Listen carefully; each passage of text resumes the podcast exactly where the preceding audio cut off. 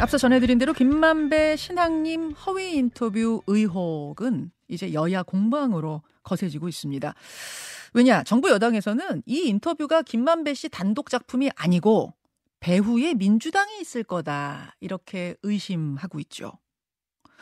자, 어제는 국민의힘 장해찬 최고위원을 통해서 여당 입장 들어봤고요. 오늘은 야당으로 가겠습니다. 작년 대선 당시에 이재, 이재명 캠프 총괄 선대본부장 지내신 분이에요. 우상호 의원 연결이 돼 있습니다. 아, 의원님 나와 계세요. 네네, 안녕하십니까. 네. 총괄 선대본부장을 하셨기 때문에 뭐 그 당시 네. 상황이 네. 생생히 기억이 나실 텐데. 제가 제일 잘 알죠. 제일 잘 아시죠. 장해찬 씨는 잘 모를 겁니다. 아마. 네. 아, 장혜찬 의원도 그때 특보인가 하셨어요. 청년 본부장인가 하시긴 하셨어요. 네, 네, 아무튼 네. 그때 이 인터뷰 뉴스타파 인터뷰 나오고 나서 우 의원님도 직접 논평하셨죠. 네, 그렇습니다. 그러셨어요. 네. 그런데 그 인터뷰가 알고 보니 인터뷰 직후에 돈 거래, 거액의 돈 거래가 있었고 그 돈 거래에 의한 허위 인터뷰라는 검찰의 판단 어떻게 보십니까? 저는 돈 거래가 있었다는 사실 때문에 이 인터뷰가 허위다 이렇게 이어간 것은 연관성은 없어 보여요. 돈 받은 건 돈 받은 거고 인터뷰는 인터뷰지. 어. 그그 그, 그 어쨌든 어, 직업 언론인 출신 두, 두 분이 돈을 받고 조작하는 인터뷰를 만들었다는 것은 신빙성이 없어 보이고요. 그러면 그 돈은 뭐 자, 때문에? 한 가지 한, 한 가지 더 말씀드릴게요. 예, 예.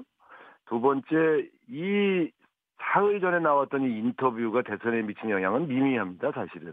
음. 왜냐하면은 그 이 이분들이 한 인터뷰 내용은 그 이전에 이미 공개되었던 남욱 정영학의 녹취록에 나왔던 내용을 재확인해 주는 수준이거든요. 그러니까 어.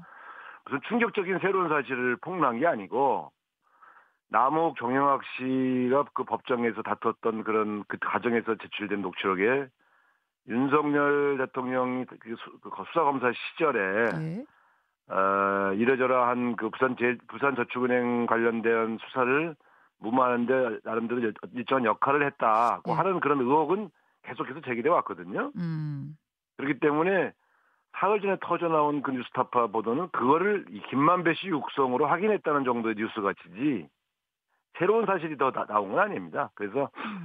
제가 볼 때는 그 마치 사흘 전에 나온 내용을 가지고 지금 국민의힘이 막 침소봉대에서 막 공작이다 이렇게 몰아가는데 사실은 이 문제는 그 한 열흘 전부터 계속해서 제가 제기해왔던 내용이 그 일부 포함된 것들이 확인된 정도에 불과한 것이거든요. 새로운 사실이 있었던 것이 아닌데 마치 이 뉴스타파 보도 때문에 대선 판이 마치 바뀐 것처럼 이렇게 말씀하신 것은 대표적인 사실 왜곡입니다. 어, 대선 판이 바뀔 정도의 파급력은 없었다라는 말씀이신데요. 왜냐하면 이 내용이 그때 새로 밝혀진 거면 예. 굉장히 컸을 텐데요. 예.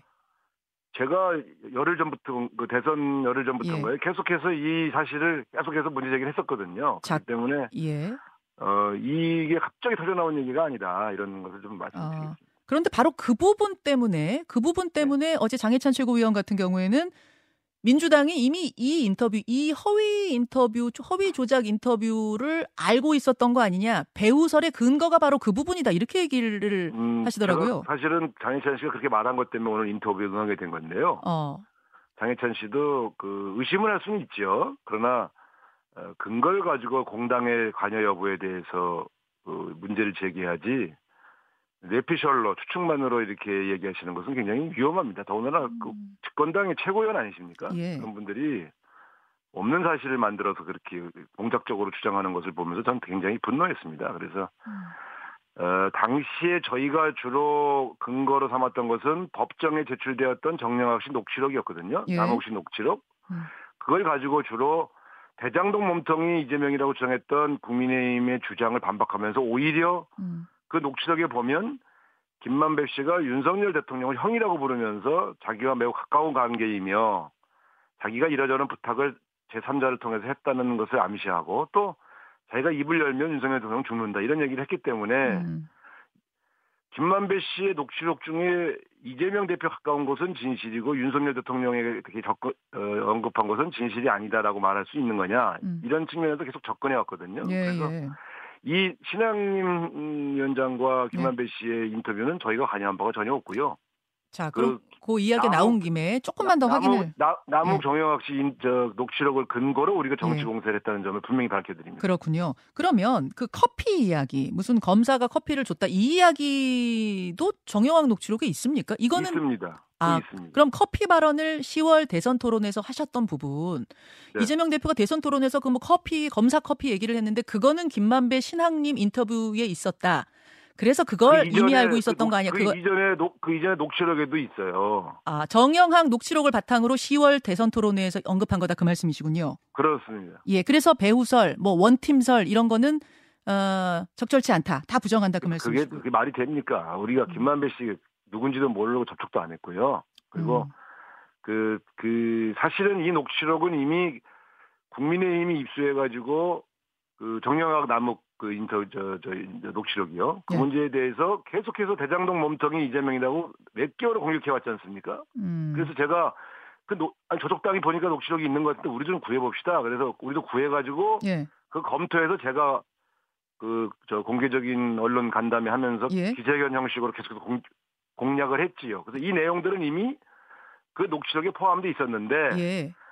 이 신앙님 김만배 사흘 전에 나와 입수탑에서 나온 것은 어떤 의미가 있냐면 예. 김만배 씨 본인의 육성으로. 확인된 바는 없었다. 그런 음. 점에서 그게 의미가 있는 것이지 음. 사실관계가 새로운 게 밝혀진 건 아닙니다. 자, 그럼 다시 한번 정리할게요, 의원님.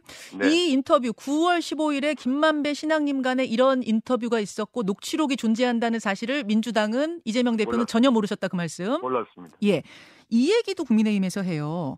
근데 이 보도가 나오자마자 일요일에 이제 뉴스타파가 밤에 보도를 했는데 보도가 나오자마자 기사, 기다렸다는 듯이 선대위의 모든 관계자들이 총동원돼서 SNS로 집중 공격을 퍼부었다. 이거는 사정 교감이 없이는 불가능하다. 이런 이제 논거도 제시하는데요. 아니 대선 캠프에서 뉴스 보도에 우리에게 우리에게 유리한 게 있으면 집중적으로 활용하는 것이 상례지. 음. 그런 식으로 말한다면은 뭐 일부 보수 언론이 저 이재명 후보에 대해서 때리면 다음날 일제히 그 선대위 관계자가 이재명 후보를 공격했던 국민의힘 선대보는 그러면 보수 언론하고 다 짜고 친 겁니까? 다 미리 사전에 알고 말도 안 되는 소리를 하고 있어요. 아 그럼 한 몸이냐 그렇게 따지면? 그렇죠. 그러면 아 뭐 일부 보수 언론 김대 이재명 대표를 계속해서 공격했던 일부 보수 언론은 그 저 국민의힘하고 다 짜고서 사전에 공작적으로 내용을 공유한 다음에 했겠네요. 그 그런 말이 되는 소리를 합니까 이렇게? 아, 이제 배후설에 대해서는 뭐 터무니없는 이야기다라고 지금 부정을 하셨고요. 아까 전에 집권에 집권에 예. 성공한 정당의 예.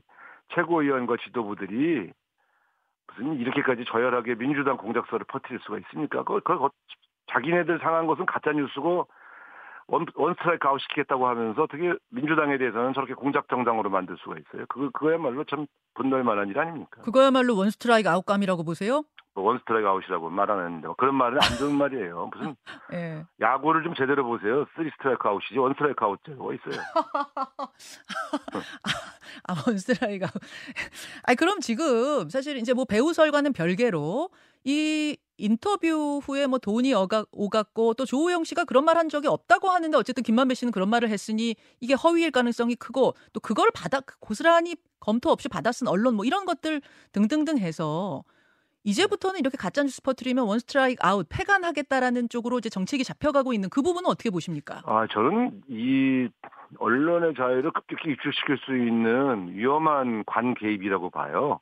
어. 그러니까 현행 있는 제도로도 충분히 언론의 과잉 보도나 또 허위 보도, 허위 공작적 보도를 하도록 만들었던 제보자를 처벌할 수 있거든요. 예. 그러니까 현행 법으로 그냥 처벌하면서 따박따박 어, 불법 여부를 따지면 될 문제지 음. 언론사를 폐간시키겠다는 협박을 해가면서 언론 풍토를 억압하는 행위 발언을 하는 것은 너무 지나치다고 봅니다. 지금은 좀 협박이라고 제가, 보세요? 제가요 이렇습니다. 제가 예. 뉴스 보도 다시 돌아보시면 알겠지만 예. 제가 그 3월 7일 날 그, 저, CBS 한판 승부 나가서 예.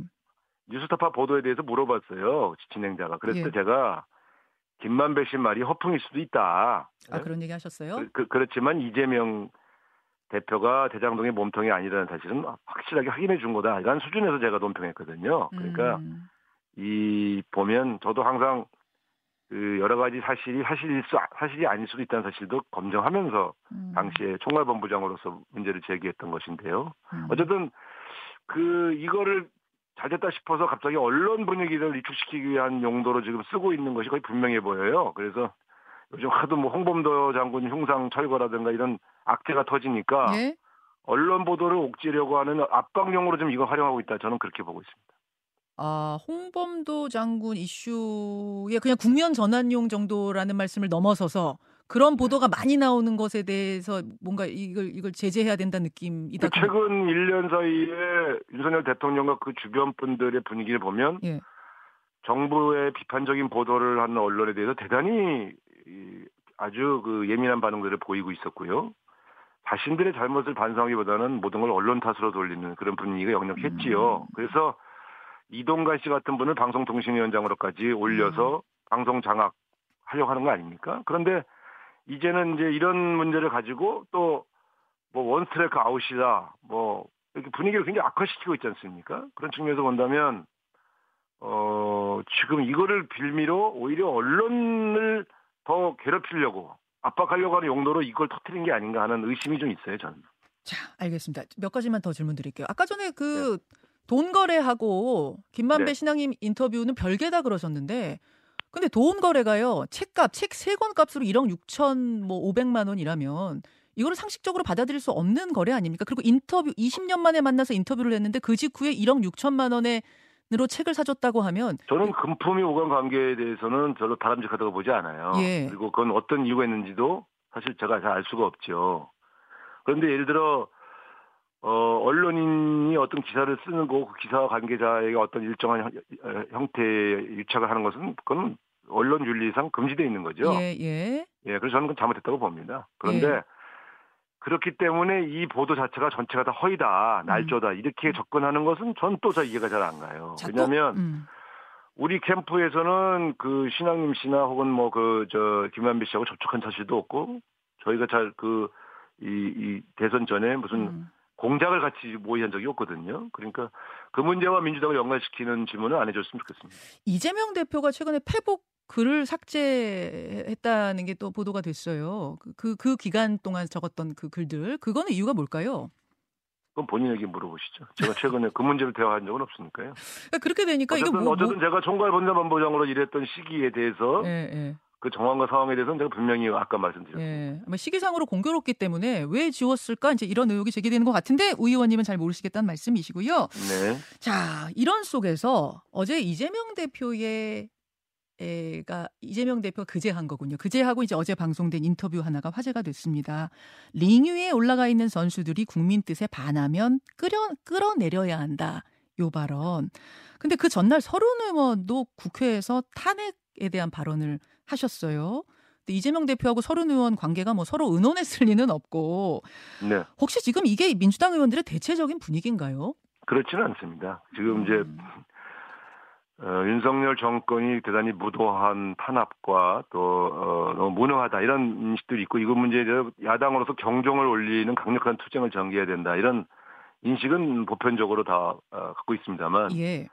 어, 탄핵에 관한 음, 견해는 지금 소수의 의견일 뿐이고요. 다수는 좀 탄, 탄핵 국면으로 갈 상황은 아니다라고 판단하고 있습니다. 아 이재명 대표가 그 끌어내려야 한다는 발언, 링 위에 원론적 있는 발언이라고 보여집니다. 네. 원론적 발언. 네. 음, 그러니까 탄핵 시사는 아니고 지금 민주당은 탄핵을 준비하고 있거나 시도하고 있지 않습니다. 예. 국민의힘에서는 어제 일제히 논평이 나왔습니다. 심각한 대선 불복 행위다. 탄핵 사유가 있어야 하는데 이게 없지 않느냐. 잊어버릴만 하면 국민이 선택한 대통령에 대해 탄핵 운운하는 건 민주주의 자체를 부정하는 거다. 탄핵 중독 정당의 한심한 민낯이다. 이런 논평까지 나왔거든요. 그분들이 문재인 대통령 임기 중에 내내 끌어내려야 한다고 주장하셨던 분들이거든요. 어. 자기들이 주장할 때는 옳고 우리가 언론적인 얘기를 하면은 흥분하고 그러는 겁니까? 뭐 자기들은 뭐 문재인 대통령은 공산주의자라고까지 얘기하는 사람들 아니에요? 어, 아, 끌어내려야 된다는 표현도 그때 있었던가요? 아 많이 했어요. 많이 했어요? 많이 했어요. 제가 뭐 근데 우리가 그런 얘기 나오면 반응을 그렇게 저렇게 안 했고요. 네. 아, 이 사람들 참 너무하네. 뭐 불복이야. 그 사석에서 얘기했었죠. 어, 탄, 대선 불복이야 이런 얘기 사석에서 했었는데 공식 문제 제기는 안 했던 것, 것이다. 뭐 그거는 여당으로서 너무 나, 너무 그렇게 저 뭐, 뭐라 치지 말자 이런 생각 때문에 그렇게 심하게 안 했죠. 근데 그쪽이 문재인 대통령도 탄핵 대상이다, 뭐 끌어내려야 된다, 뭐 그만둬라, 뭐 음. 이런 얘기 한두 번 했으니까. 그렇습니까? 원론적인 얘기 정도로 받아들여 달라 이런 말씀이세요. 한 2분 정도 남았는데요. 아까 하던 이야기에서 제가 한 가지 못 짚은 게 있습니다. 그래서 그래서 검찰은 지금 수사 이 김만배 씨 허위 인터뷰 또 그 배후에 대한 수사를 계속한다고 하는데 민주당에선 특검해야 된다 이렇게 주장하셨네요. 어, 그건 뭐 지도부들께서 의논하고 계시겠죠. 제가 뭐 대장동 특검은 사실 우리 당의 오랜 당론 아닙니까? 예. 국민의힘이 받아주지 않아서 지금 못 하고 있는 것이죠. 근데 어, 이렇게 뭐 공작이다, 뭐 음. 또, 어, 상당히 심각한 무슨 언론 왜곡이다 이렇게 말씀하셨으니까 그러면 특검하자는 거죠. 음, 그러면 특검에서 밝히면, 특검에서 밝히면 될 거 아닙니까? 네. 중립적인 특검에서. 지금 검찰이 뭐 수사를 하고 있는데 그거는 좀 믿기 어려우세요? 검찰은 대단히 선택적 수사를 하고 있고 선택적으로 언론에 흘려서 공작적으로 지금 이 문제를 2년간 활용해 왔거든요. 음. 이제 대장동이라면 좀 지긋지긋하지 않습니까? 어떻게 2년 동안 그렇게 이재명 후보를 건드려 놓고 괴롭히고 압수해 놓고 나서 처벌조차 못하는 것입니까? 음. 저는 정말 지금 국면에까지 와서 또 이렇게 이용해 먹는 걸 보면서 약간 화가 납니다. 자, 마지막 질문. 그만 좀 이용해 먹었으면 좋겠어요. 네, 마지막 질문은 이걸로 드릴게요. 좀 다른 얘기인데요. 강서구청장 네. 보궐선거 민주당에서는 진교훈 전 경찰청 차장 전략 공천했습니다. 네. 국민의힘에서는 무공천 아니고 공천한다고 해요. 뭐 김태우 전 청장이 될 가능성이 큰데 어떻게 보십니까? 어떻게 예상하십니까 아니, 결과? 아니 그 저는 정말 국민의힘 지도부가 제정신이 아니구나 이런 생각을 하는데요. 제정신이 아니라고요? 이 국민을 우롱하는 것이죠. 왜냐하면 예. 대법원에서 유죄 확정 판결된 범죄자 아닙니까 김태우 씨는? 아하 사면 뭐 됐습니다만. 아니 그분들 입장에서는 억울하다고 생각했을지 모르지만 어쨌든 대법원에서 확정 판결된 거 아니에요. 예, 예. 그러면 이분들을 이분을 사면 복권한 건 죄가 없다고 판단한 게 아니잖아요. 그냥 음. 사면 사면권을 그냥 남용 남용한 것이죠. 음. 그래서 대법원에서 유죄 확정된 범죄자를 사, 자기네들이 사면 복권해가지고 다시 그 사람 때문에 생긴 구청장 선거에 또 내보낸다? 이런 정치 행위를 할 수 있습니까? 이게 강서구민들이 바보가 아니지 않습니까? 심판 심판하지요. 그래서 저는 아니 다른 김태우 후보가 아닌 다른 그렇죠. 후보를 내보낸다고 네. 해도 네. 너희들에게 책임 있는데 내보낼 수 있느냐 이렇게 논쟁 사안인데 음. 아니 김태우 저 구청장 네. 전 구청장 알겠습니다. 본인을 다시 공천하겠다는 것은 정말 어안이 어이가 없습니다. 김현정의 뉴스쇼는 시청자 여러분의 참여를 기다립니다. 구독과 좋아요, 댓글 잊지 않으셨죠? 알림 설정을 해두시면 평일 아침 7시 20분 실시간 라이브도 참여하실 수 있습니다.